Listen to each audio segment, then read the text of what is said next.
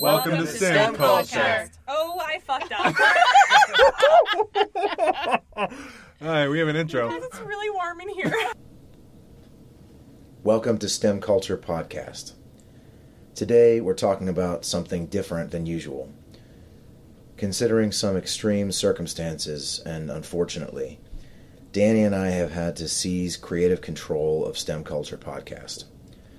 We felt this necessary considering the state of the world right now. It's very early in the morning. We first forced Kaylee to help us organize the coup, and we're here to bring our graduate student demands to you. Demand number one. April, April Fools! That's funny. All right. Today you have Danny, Will, and Kaylee on this InSTEM episode, where we are going to talk about conversations with our families about our PhD work and life. This episode goes out to all the grad students who don't know how to even begin explaining their research in grad school to their families. You aren't alone. First, we'll introduce the questions we intended to ask our families. Then we'll hear snippets from each of our families and react to those conversations. We began this experiment following conversations between us about how it would be interesting to do an episode featuring our families and how they view our careers. We set up a plan and went forth, sure that it was going to yield fantastic audio. We had a set of questions to ask each of our families. They were, one, if you had to describe what I do, what my life looks like, what would you say? What do you think I do every day at my university? What do you think my life is like as a graduate student? Two, can you describe or explain my research back to me? Three, what questions do you still have about my life as a grad student? Are there any you've been nervous to ask me? Four, as a parent or sibling or et cetera, what are your biggest concerns for my future? What don't you worry about? But as it goes with families, the conversations didn't go exactly how we expected. And as we discussed what came of our family dialogues, we realized that we're, there were still some parallels to our conversations. First, though, we want to give you some background on our families and the audio we will be sharing. I spoke to my parents and my grandparents after dinner during Christmas break. Between the four of them, they cast a really wide net of understanding and familiarity with STEM. I did interviews with my mom and dad separately. Uh, my mom is a medical doctor and my dad is an academic scientist. And I interviewed my brother. He's three years older than me, and we used to pick each other, pick on each other mercilessly when we were growing up. And my brother, Alan, is a mechanic and welder, an all-around MacGyver. As you can hear, our families are all different, and they come to these conversations from very different places. This means that the conversation derailed for everyone in different places, or in the case of Will, it didn't really derail at all. Both of my parents uh, actually had pretty accurate and nuanced ideas about what my PhD research is on. They sort of hit the nail on the head. Um, but they're both, both also aware that they don't know the whole story. Um, their background and their attitude towards science have set them up to understand just how complicated the process of getting a PhD really is. And similar, similarly, uh, when it came to the specifics of my day-to-day life, they both got the spirit of the PhD student life, but even they don't really know the specifics of what I do day to day. And this may not be a fair expectation for parents when you have a complicated profession. This is sort of just the quagmire of our modern life, probably.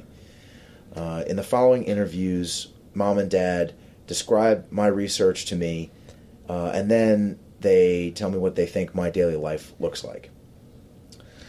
The interview with my dad took place at a bar, so please forgive the background noise.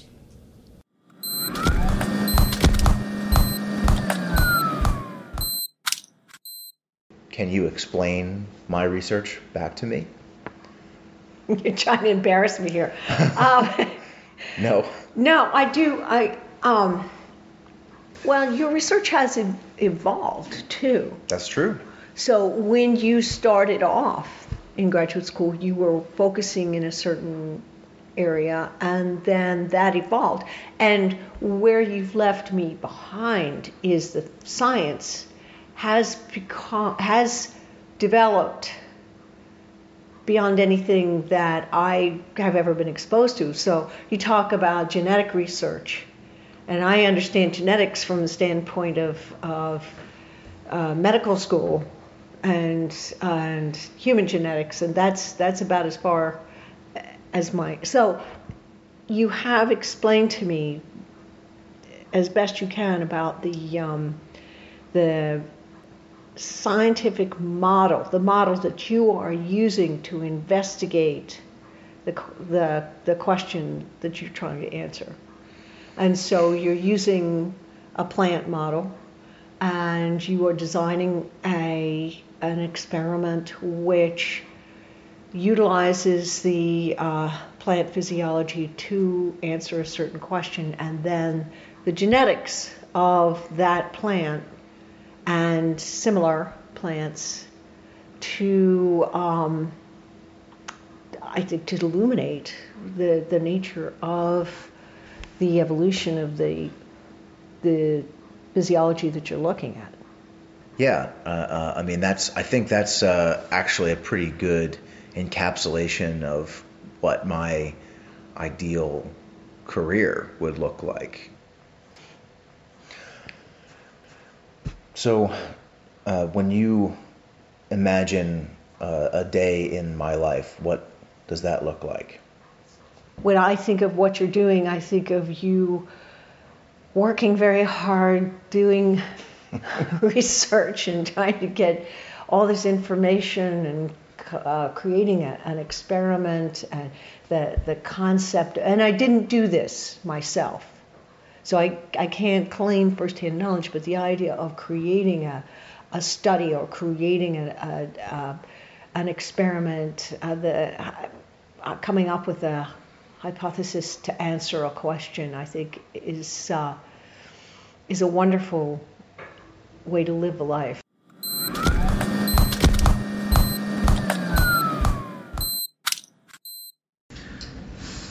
Yeah. So. Uh, Do you think you could explain my research to me? Well, do you mean in, in a way that would that you would not laugh at if I said it? But, I'm not, yeah, I'm not um, going to laugh at it. I mean, I think yeah, I yeah think, like I think you're studying um, the way that different uh, genetic genotypes of plants and things like plants, maybe fungi or something, how they uh, how they spread on uh, continents and across the planet uh, in, in different uh, eras of weather and geography and uh, different physical external conditions, and what causes one type to dominate over another, and how that influences the overall evolution of them and maybe of the planet. Yeah. Is that? Yeah, that's pretty, pretty right on. Okay, well, that means you explained it to me pretty well, because I didn't know very much about it. And I see that you wanted me to describe what I think your life looks like right now. Yeah, like, right? What, what do you think I do day to day? Well, since you're pretty heavily involved in your thesis research right now, I would probably wager to say that you're pretty preoccupied with it at this point, and you probably wake up thinking about it, and probably rarely not think about what your work is doing and uh, where it's going. And I think that's, I think it's a good thing. Now, if you told me that that's true, then I would say I think you're probably on the right track towards finishing your degree. It's kind of a rite of passage, I think, to take ownership of, you take ownership of your research problem. And I remember years before I had a PhD, people would tell me that when you do a thesis, when you do a, a, a PhD, you become the world's expert on one thing. Right. And I think that's kind of true, really. I mean, because you, you, you leave no stone unturned. You, you, you have to understand how your model works, how your code works, how your, what your analytical approximations are, what the weaknesses are of the existing studies. I mean, what studies haven't been done yet, what studies you are doing, and what gap they're going to fill in. And then you have to do them and do them right. and understand them and express them to other people, and it's kind of all-consuming, I would say.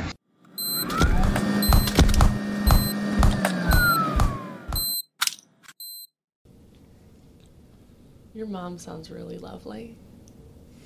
She reminds me a lot of my mom, actually. That's really amazing how how r- right they seem to get your your research topic. Yeah, well, one of the things that uh, later we got to uh, is that, you know, we talk a lot about my research. And uh, before I was doing research, uh, you know, we talked a lot about science. I mean, my dad being a scientist, you know, I grew up hearing about his research. And so now sort of the the tables have turned a little bit. But it's a process that we were already sort of used to engaging in together. Were you surprised at how on the nose they got it? Or was that kind of like, yeah, no, I expect you guys to know it at this level? No, yeah. I, I sort of didn't remember describing my research in sort in that level of detail to them. Um Uh, but maybe that's just because it's sort of like a, a natural mode of interaction for us. Um, and I guess I, either they did their own reading or I did a really good job, because they, they each of them really nailed uh, a, a, at least a, a sort of compartment of my research in terms of like why I'm doing it, which is, I mean, yeah, I was pretty surprised by that. And what about their description of what your day-to-day life was like? Did that feel like pretty on the nose? Yeah, it did. Um, you know, I think when we when we were posing that question, and you guys can correct me if I'm wrong, but I think that we were thinking more in terms of like the, you know, the routine. Like, what mm-hmm. do you do when you get up in the morning? When you go to work, what are you doing when you're at work? Um, and I, I don't, I you know, my dad may have some concept of at least the modeling part, and they've both done some lab work, but. Um, but it seemed to me that they probably don't have a specific, detailed idea about what I do day to day. Yeah, it definitely came across as more like hypothetical or like theoretical. Like, yeah. What are you doing in the big scheme of things? Which I think like it's super interesting to hear, because I feel like that reflects who you are more of the person. Like, you strike me as more of like the theoretical thinking in the big picture kind of way. So it's very indicative that your family would be describing your life in the similar way, like compared to how my family described my day-to-day was a lot more like, well, you go to work and then you do this and then you do this and then you do this. So it was really interesting to hear, and I think reflective of like, you know, family life.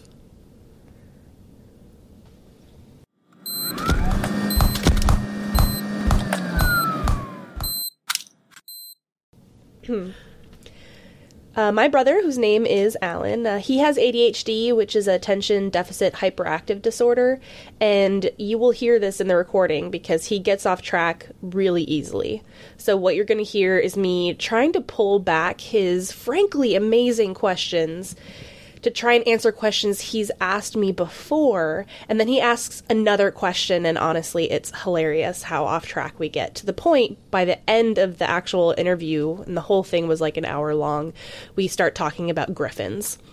But it's it's tangential, but it's because he's asked so many different questions. That's, that's, that's where we ended up. Whales to griffins, man. So I'm here with my brother, Alan. And uh, I'm Danny. Alan is three years older than me. And we're having this conversation over winter break and trying to figure out uh, what he knows about what I do.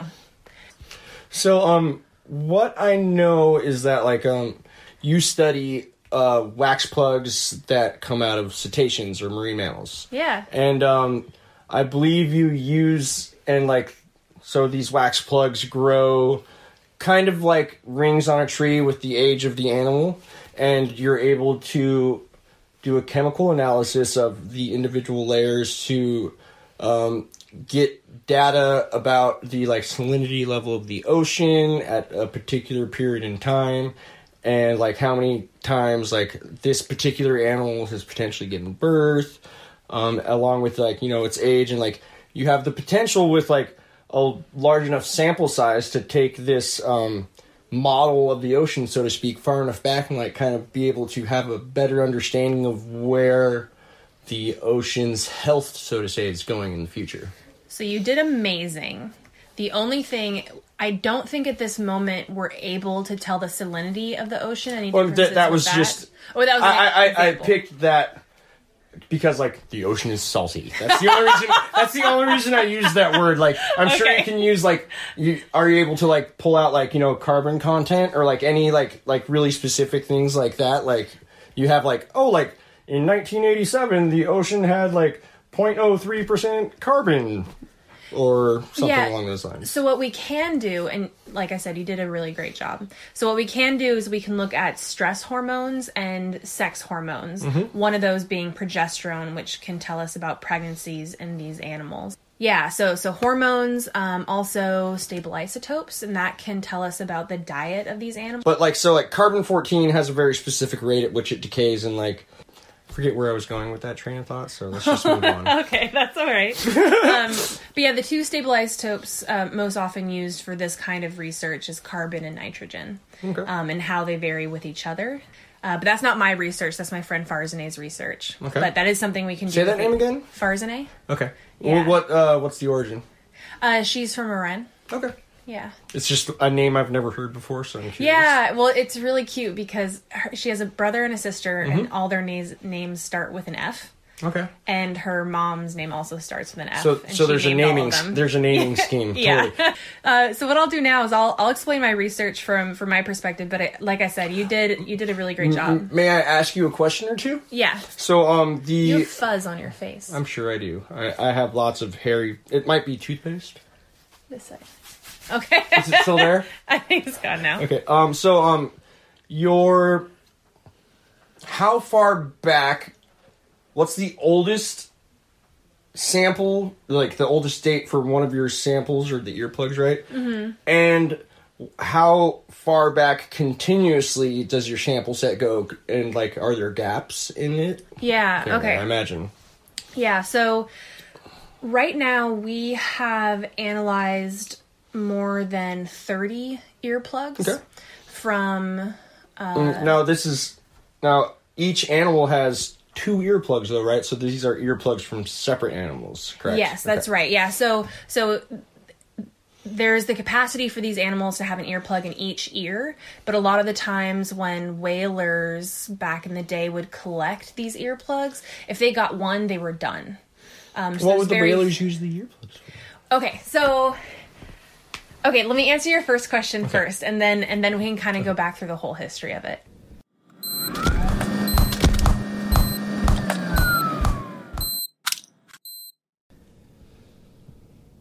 Now, wow. So uh, uh, Alan so is uh, seems like a really uh, enthusiastic and creative person. Yeah, um, he is. He, is, I mean, really. Uh, you know, his enthusiasm for your research comes through clearly to me. I was so impressed with cetaceans. Yeah. Like, even when like, I talk about your research way more than I probably talk about my own, and I don't even use the word cetacean. I'm like, she works at whales and their pregnancy. I'm not as good, which is so awesome that, like, you know, it's always really impressive when family can can use the jargon that we throw around. Yeah, and it was from, and he told me this later in the interview, like, the the way he knew all of that was from one conversation we had, wow. like, a year ago, where he had asked me a question about, like, could I use whale earplugs from, like, Japan? And I had to tell him, well, no, we can't because there's ethical concerns because Japan is whaling outside of the global moratorium that started in the nineteen eighties. So ethically, we really shouldn't use those earplugs. And he remembered all of that just from that conversation where I told him about my research. I was really impressed. Yeah, there was, I mean, a lot of detail there. And, you know, he he was thinking about, you know, what some of the potential outcomes and impacts of your ability to access this record. Yeah. Was. Yeah, I was like, do you want to defend my thesis for me? Because you you would do a great job. Right.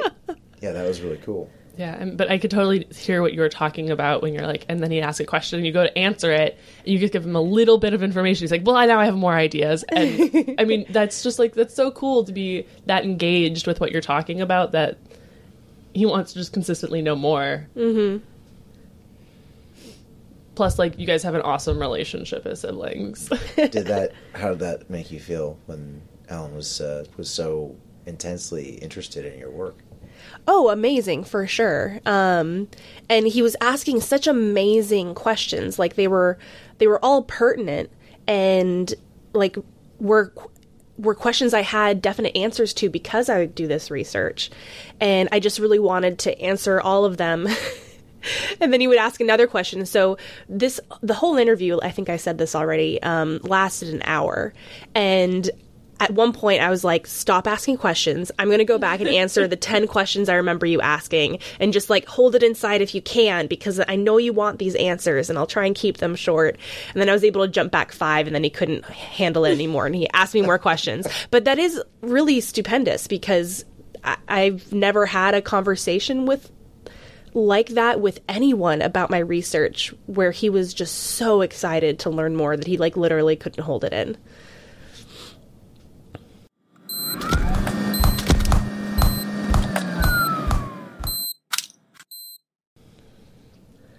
First, we'll hear my grandfather, mom, and dad talking about the stresses and strains of a graduate student and their advice for how to keep them all in check.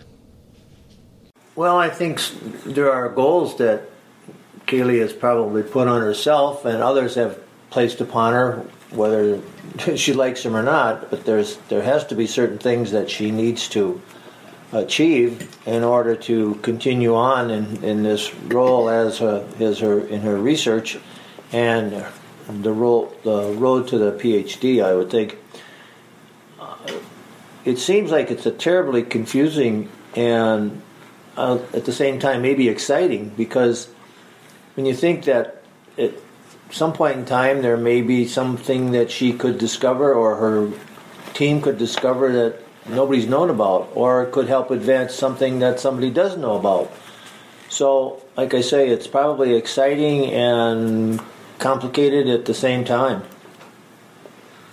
I think in the academic environment, as a graduate student, there's probably um, a tremendous amount of pressure to produce papers, um, to be published, just because in order to get funding, um, you have to be well known. And so if you're not doing work that's not being published, that's not being... Um, what's the word I'm looking for here, people? Passed out to other people, distributed, distributed out to other people, then you're you're not really doing work that's being validated outside of your little bubble.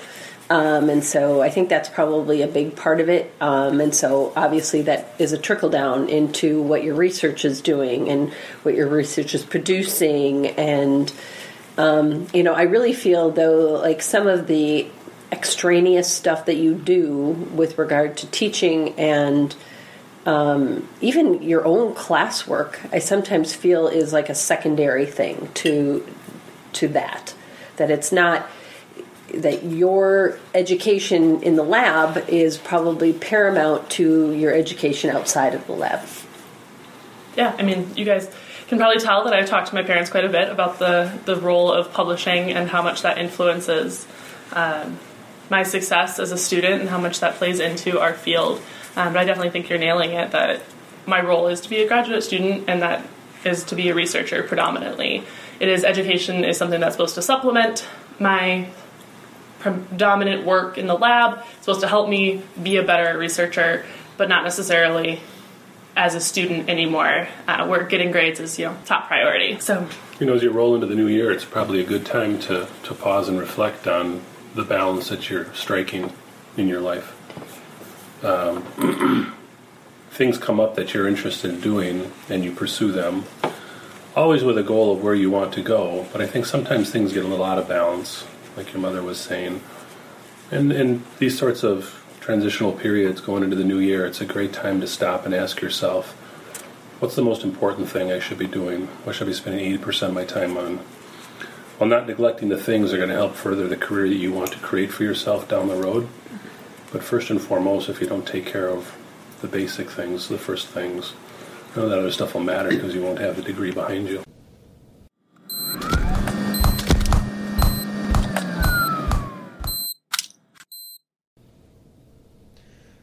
Um, yeah, like you were saying earlier, um, it seems like you're... So who who did we hear from specifically there? My grandfather was first, and then my mom, and then my dad was at the end. Okay, so uh, two generations of perspective, and they, they both seem uh, keyed in on the the logistics, the... the um, how to say that?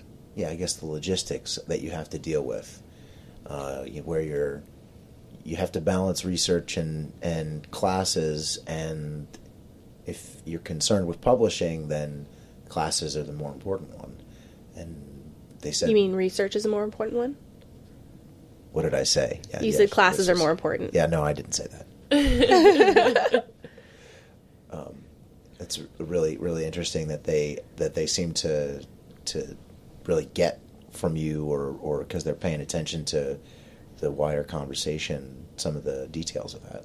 Yeah, I mean, I'm I'm very fortunate to be able to, like, talk to my parents and my grandparents fairly regularly, and they want to know these things, so it makes it really easy to tell them because they're asking these kinds of questions. Like, what do you actually do? I'm going to tell you what I did this week. Yeah, and I definitely thought it was very interesting to hear perspectives from three different family members of two different generations, and... Like, y'all had clearly talked about papers and, and, and maybe why you don't, like, why classes in grad school aren't necessarily the main thing you focus on. Um, yeah, so that was really interesting to hear. Mm-hmm. Yeah, but they, like, they really hit on two things that are sort of like, you know, uh, things that haunt the nightmares of scientists, right? So your grandfather talked about the, you know, how complicated it is, but how excited it is at the same time, that there's sort of no guarantees, but the the stakes are really high. You could, you know, make a real impact on the whole world. And then uh, your mom talked about publishing, which is definitely something that, that we think about a lot. Mm-hmm. Yeah. It's a nice segue into our next series. Right, yeah. Look forward to How to Publish from Stem Culture Podcast. So the other line of thought, which was honestly a lot harder for me to hear, uh, was my family's concerns about me completing my degree, quote unquote, on time, and the impact of my degree following graduation. This audio starts with my grandmother and also has both of my parents. I sometimes worry about where you're going to go with this, and that you will spend all this time on an education. And I've heard you say some things before that didn't sound like they would be financially beneficial to you for all the years that you've put in going to school, that, that you would come out making... But which I would hope after all this that you would be making a very substantial income. I mean, it, it, because you have such a great knowledge of what you do. Um, is that something, when you're doing all this research and you say that's probably not something you're going to continue to do? It's like, really? You spend all this time doing research, and then after all, five years, are you... Are, are you going to just let that go to go a whole different direction? Yeah, so I think one of the things that's really important that I learned during graduate school is not just, oh, I'm learning a lot about breast cancer. That's frankly not the most important thing that I'm doing. It's learning how to become a scientist, right? So use the tools, and moreover, I'm learning how to think through these problems. And it's getting those skills that I think are the most important thing that will be most transferable. And so when I say that I want to go into SciComm with my career goals, is that there's no clear-cut path. And that's, you know, scary, but it's also, I get to have a bunch of adventures, and I won't ever get bored. To me, I just, that's my, probably my biggest concern, is that you will be distracted by the next shiny object. Well, I, I've seen it kind of play out by saying yes a little bit to a lot of things, because you don't want to disappoint anybody on anything or forego something that you find is interesting. The hardest but the most successful path I've ever seen people up beyond is when they say yes to some things and just completely no to some things, mm-hmm. not yes a little bit to a lot of things. And that's a personal decision we all have to make, and if you can't make that, you may not have the success in the time frame that you're hoping for. But if you can turn that around and say yes, yes, yes, and no to these things, I think you'll probably move forward faster.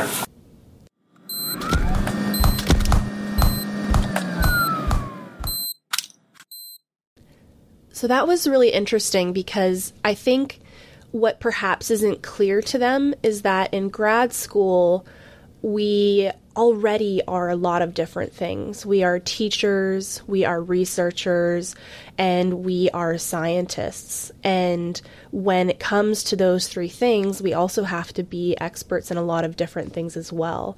And especially if you don't want to go into academia, you know, those three things aren't enough. You have to also learn how to be a professional and learn how to um, do a lot of other things that grad school doesn't necessarily prepare you for, and you have to go and seek out those opportunities or create them. Yeah, but one of the cool parts about grad school is that uh, because of the freedom that we have, um, you do have oftentimes, and also because of the environment that we're in, uh, you oftentimes have the opportunities to go and seek those uh, those moments of self-enrichment uh, in a way that probably you couldn't get in a lot of other places. Yeah. Oh, go ahead. Sorry, and I was going to respond to, to Will's comment there. And that's one of the fun things about grad school, is that if you're going to explore careers and other opportunities, now is the time.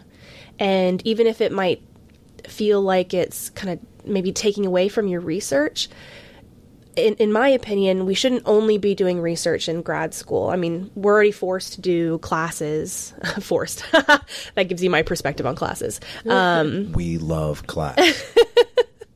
um, but there's so many other things out there that you can do, and you get to know other people and, you know, what they do. And it's this freedom to explore. And, and that's why I think a lot of the times I work more than a forty hour work week, is because I am exploring a lot of the other opportunities, but I don't think I'll have the opportunity to do that later on in my career.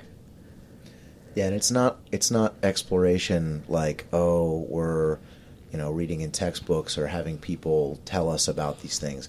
We actually have opportunities to do them. Yeah. Yeah, it's definitely, and I think so.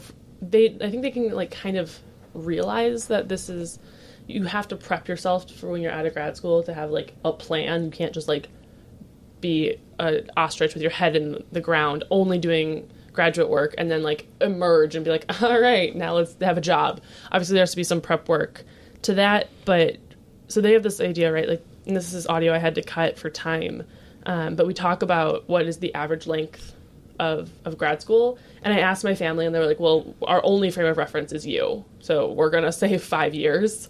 I'm like, okay, fair. um and I'm like, well, you know, the, the national average is for biology is somewhere between six and six and a half years, and if you take even into consideration programs that have a full year rotation and like subtract that out, because that's like not time spent doing your your degree, Uh, that's still like between five and five and a half years. And so like I mentioned to them that because my research has been tricky to figure out, I might have to push back like a, a semester or so. And they immediately see that as like red flags. Like, okay, well, you have to stop doing all these other things because your research is suffering, obviously, because you have to push mm. back. And I tried to explain like, no, no, no, like that's not really the case. Because like I am, I'm doing all these other things because I actually have time, because my research is going so terribly. Like I do have time for this, and I do make research a priority. But they, it took a long time, and then like Dad actually in the conversation like Googled what the average time was. Uh-huh. It was. I actually have this on audio, so I'm going to save this forever. Where he says, "I'm right," and he's like, "Yeah, you know, she's she's telling us how it is," and I'm like, "Yeah, you know, like this is why we have these conversations with our families."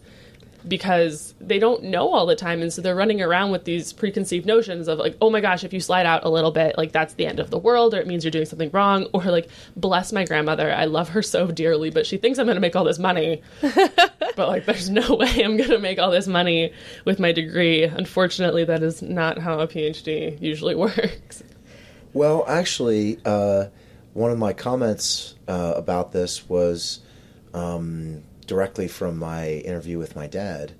Uh, and I can come back and, and we can actually listen to that audio if you guys want to.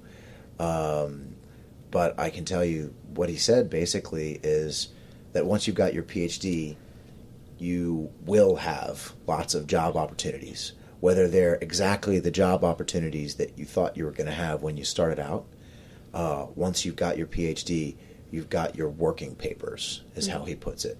And it's sort of like the union card of yesteryear, unfortunately, I guess. Um, but no, I mean, uh, you know, when I when I asked him sort of if he was concerned for my future, he said, no, I'm not at all. Because, and, and, and that's coming from a person who did this, but also has trained P H Ds for thirty years. Yeah. And they all get jobs. Yeah. Whether they get jobs in academia or at tech companies or, you know, doing SciComm. I mean, I think even now P H Ds get jobs. Mm-hmm. I'm going to play this for my family later and be like, proof. Could you also give us just a brief background of your grandparents and your parents' like work experience? Or, um, 'cause none of them have gone to grad school, is that right? Well, my mom has her M B A, okay, uh, which she finished when she had me. So I clearly am the golden ticket um, to that. But my dad worked uh, for a life insurance company doing information system security. So a lot of like tech stuff for mm-hmm. thirty years. Okay. So he's got a pretty healthy understanding. He's actually helped me navigate a lot of like interpersonal skills because he developed a lot of those. And in tech, it was really interesting to hear his perspective. Uh, my mom ran an at-home business for most of my, my youths. Um, and both of my grandparents, um, they, they, neither of them actually went to college. Uh, but my grandfather worked in medical sales for his career. And my grandmother did a variety of things, usually at like schools. So she worked as like a nurse type aide thing. Yeah. Yeah, so from, from their perspective, it might be more like, oh, well, you train for this job and then you have this job, right? Yeah, and yeah. then f- grad school is very much not that way. You, we do we train ourselves and we get trained in certain techniques, but the whole grad school experience is about, like you were saying, about training to be a scientist, which is really broad. And depending on what kind of scientist and what kind of job you want, you might have different focuses. Mm-hmm. Yeah. Yeah, so that was a really, thank you very much for sharing that with us. That was good. Yeah, thanks for listening. One theme that was clear in all of our interviews is that our families really care deeply about us and want the best for us.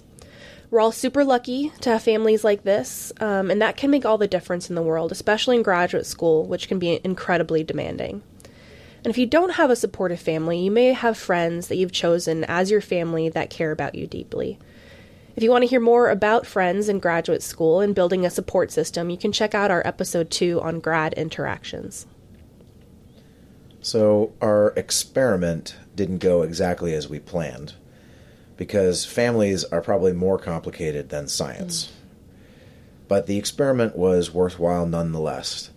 Uh, say la science, such is science.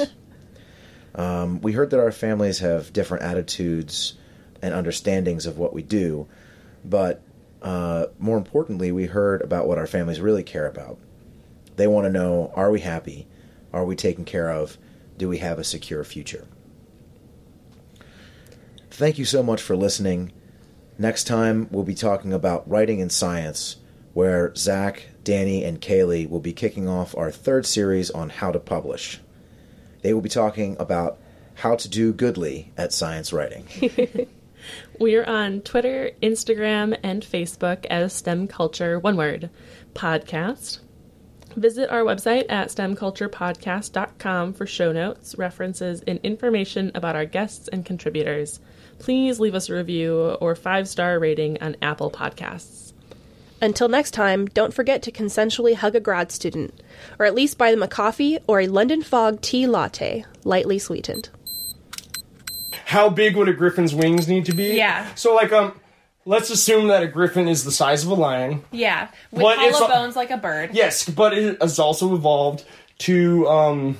I have an idea. Shoot. So you know how with birds they look so fluffy, you think their bodies are actually way bigger? So you know how when you look at a bird and you're like, oh, that bird like looks pretty big, but then when you actually look at the bones, it's super tiny. So mm-hmm. what if a griffin, what we're seeing of the griffin... It's like fluff, like a chinchilla. Like, it's like a fucking fluff ball of fluff. So, and, and like they're made to look bigger, so they're more intimidating. And like, yeah, it's really but then just if you actually ploy. touched one, you'd be like, you're literally all fluff.